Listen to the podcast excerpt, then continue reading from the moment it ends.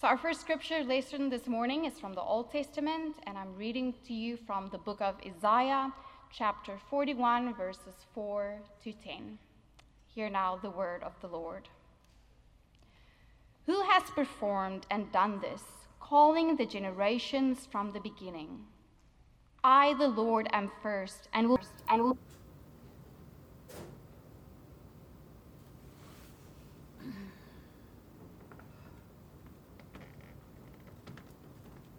one helps the other, saying to one another, Take courage. The artisan encourages the goldsmith, and the one who smooths with the hammer encourages the one who strikes the anvil, saying of the soldering, It is good. And they fasten it with nails so that it cannot be moved. But you, Israel, my servant, Jacob, whom I have chosen, the offspring of Abraham, my friend, you whom I took from the ends of the earth and called from its furthest corners, saying to you, You are my servant, I have chosen you and not cast you off. Do not fear, for I am with you. Do not be afraid, for I am your God. I will strengthen you, I will help you, I will uphold you with my victorious right hand. This is the word of the Lord. Thanks be to God.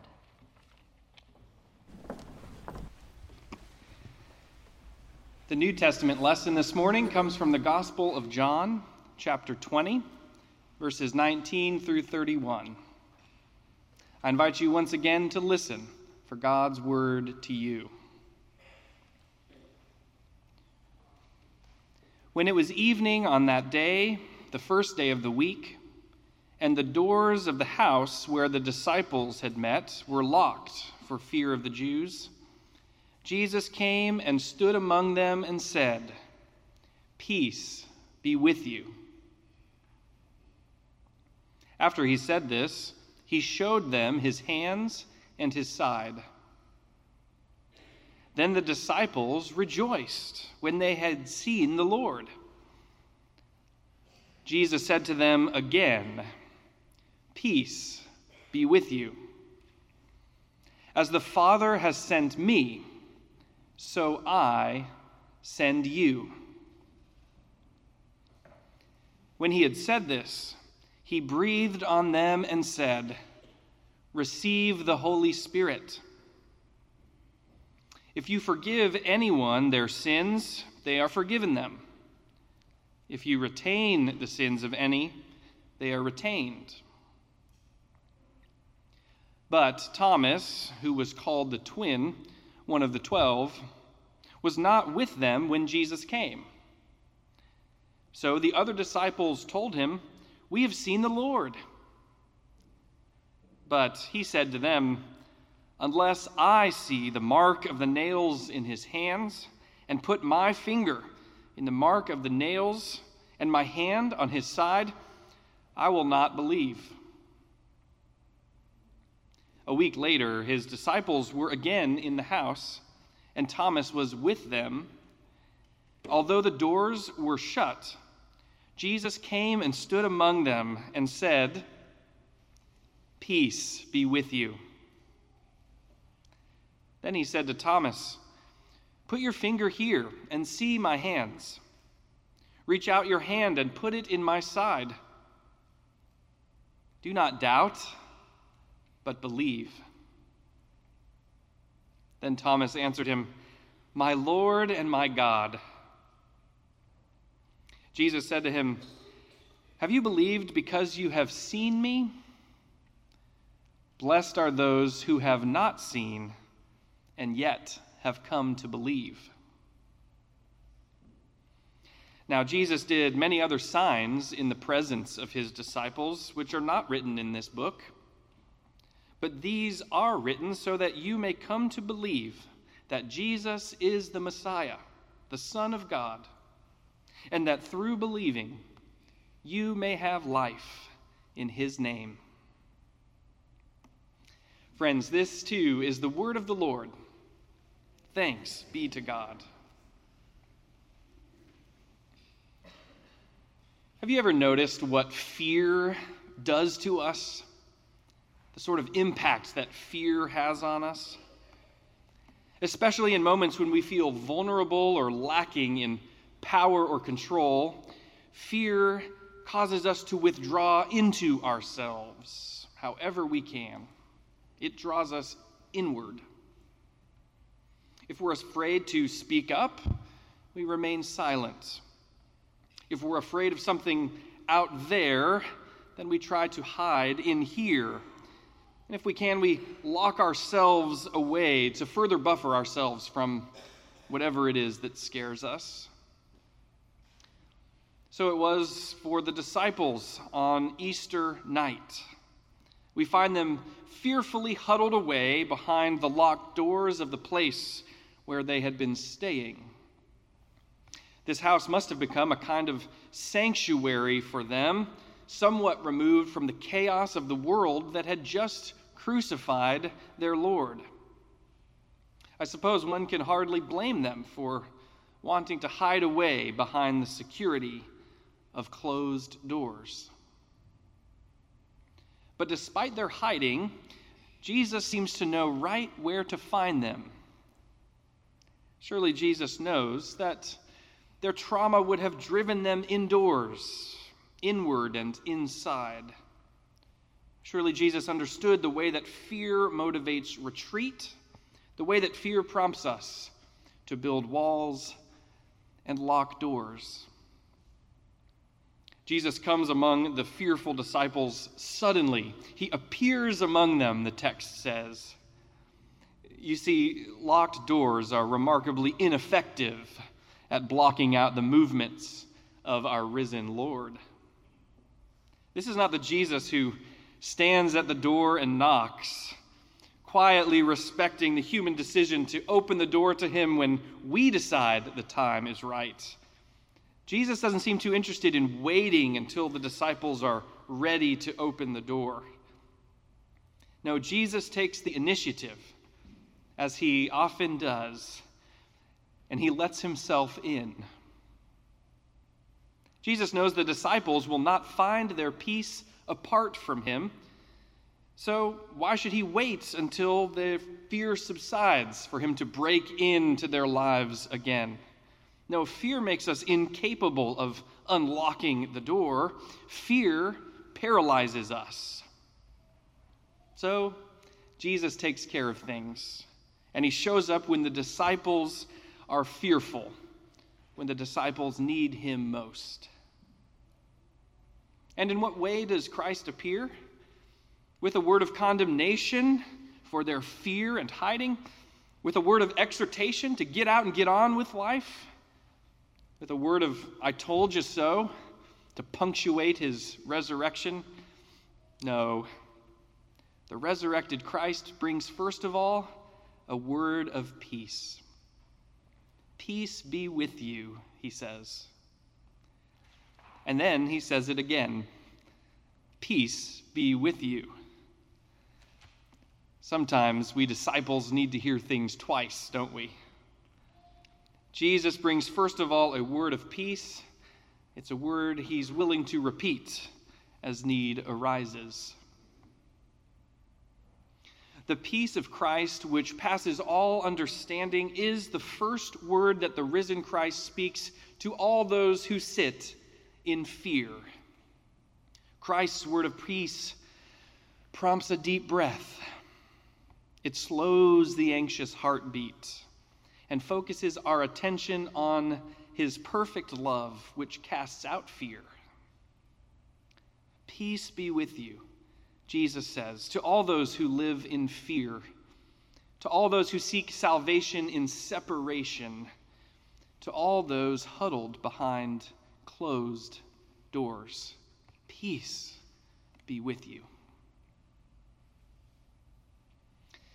It seems to me that today's disciples of Jesus are still somewhat gripped by fear. The church in America is fearful it seems to me, fearful of religious decline, fearful of cultural change, fearful of shifting priorities among an ever busier public. In many churches, fear locks congregations into the security of their traditions and routines, which they think simply need to be duplicated the same way to succeed. In other churches, fear creates invisible walls of relentless inward focus as leaders brace for an unknown future.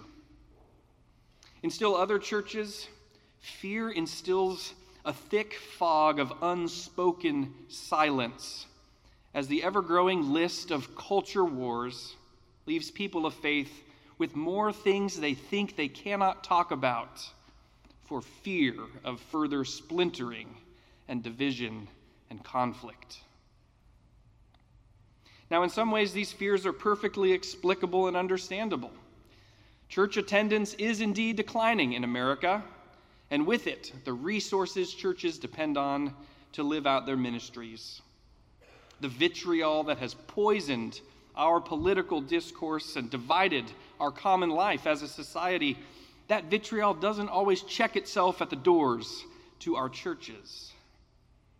And the busyness of life today leaves congregations constantly scrambling to offer ministries at the perfect time for as many people as possible. And then, of course, there are the issues of security today that tempt churches to lock up more of our doors and for longer and in more sophisticated ways. Our world again this week was rocked by more mass shootings. In Buffalo, an explicitly racist shooter opened fire on people for no reason other than that they happen to be black.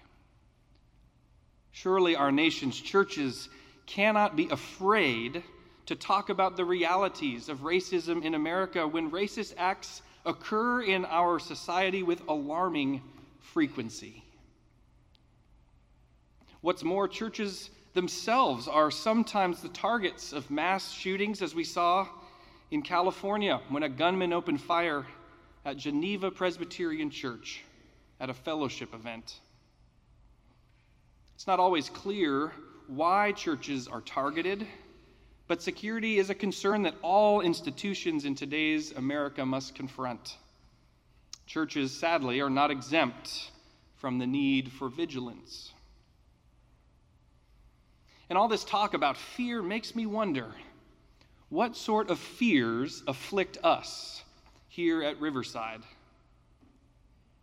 Having been among you now for nearly two years, it's my sense that we find ourselves at many crossroads of opportunity as a church. On the one hand, we are a church rooted in strong traditions and legacies. And on the other hand, we seem poised and ready to do something new. On the one hand, we're a place where the vast majority of people who come through our doors feel welcomed and embraced. And on the other hand, we're a church that still is far from reflecting the diversity of the neighborhood in which God has rooted us. On the one hand, we're a well resourced church capable of doing what we set our minds out to do and on the other hand, the challenges in our world, which Christ calls us to address faithfully, those challenges feel awfully vast and complex. Each of these tensions and others like them could cause us to be paralyzed with fear. Or, or we might consider these tensions to be opportunities to revive our common life together with new energy and focus. The question will be how will we prioritize our ministries in the months and years ahead? Will we turn inward with a fearful posture of self preservation? Or will we bravely move outward, willing to give ourselves away for our risen Lord? Now, with his word of peace, Jesus validates the fears of his disciples to a certain extent. His encounter with them is not a scolding reprimand or a kick in the pants. After all, a harsh response to fear does little to bring relief or courage. But while Jesus meets fear with compassion, he doesn't excuse fear or just leave it be. In fact, the opposite is true. In fact, Jesus commissions his disciples to face their fears head on. He says, As the Father sent me, so I send you. You see, to be a disciple of Jesus Christ is to be sent. It's to be sent. And to be sent by Jesus is to be sent in the same way that Jesus was sent by God. And John has revealed throughout his gospel what it means that Jesus was sent by God. It means that he was sent into the world. In the prologue, John says, The Word became flesh and dwelled among us, full of grace and truth.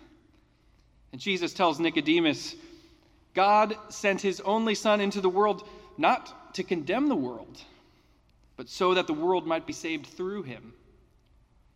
Jesus repeatedly describes himself throughout the gospel as the one whom God has sent into the world. And now, at the end of the Gospel of John, Jesus sends his disciples into the world in the very same way. To be locked away behind closed doors is the opposite of being sent into the world. And it's true that fear, which drives us inward, works against our commission as those who are sent outward. Fear prompts a withdrawal from the world, but the call of Christ sends us into the world.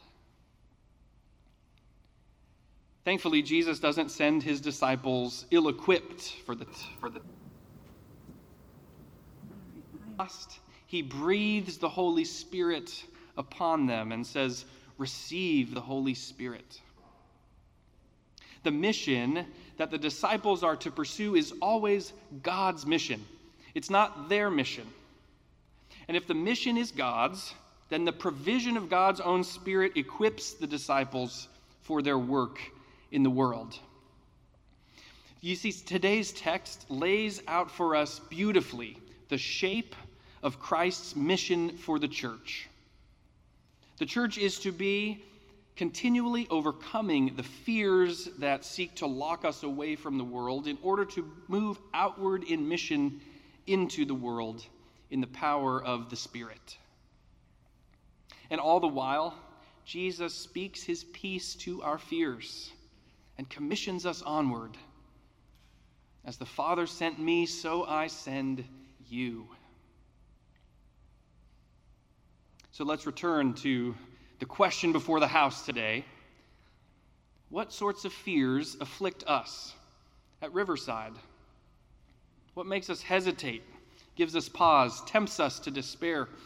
What draws us inward when we hear the word of the risen Christ pulling us outward? One of the anxieties that the session wrestles with often has to do with this tension between security and hospitality as it manifests itself in our particular context.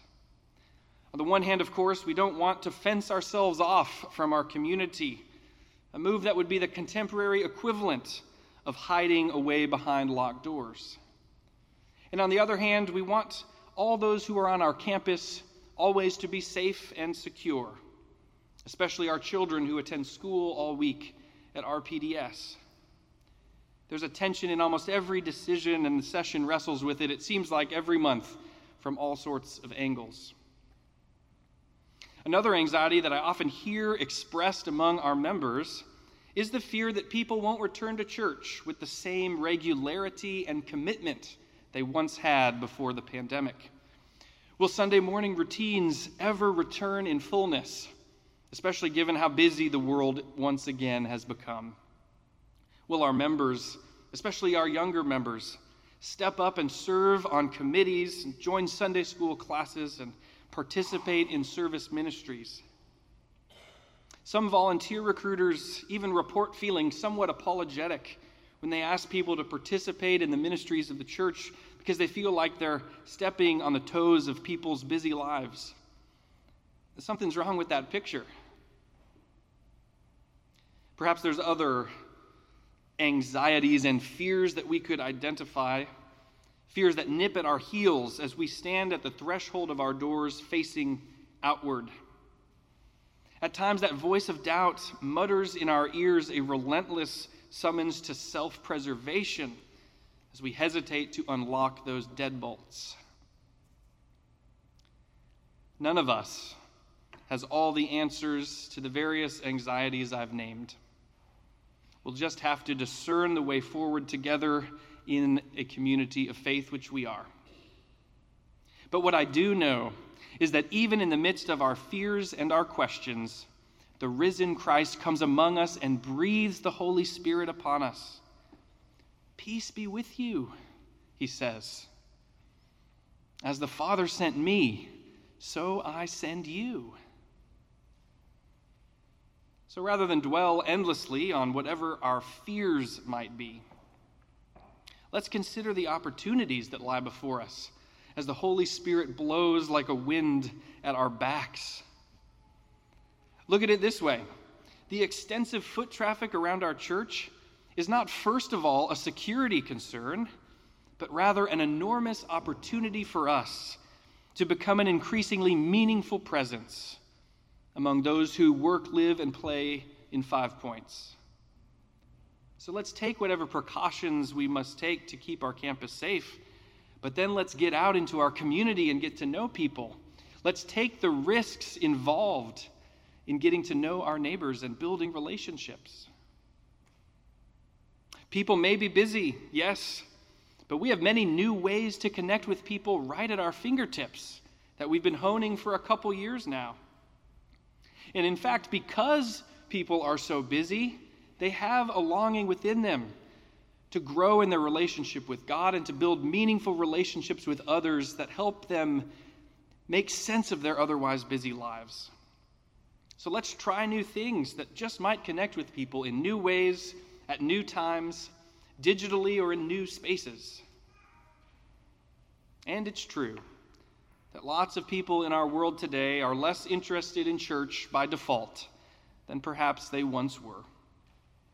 The non religious will not come looking for us, but that doesn't mean that we can't go to them.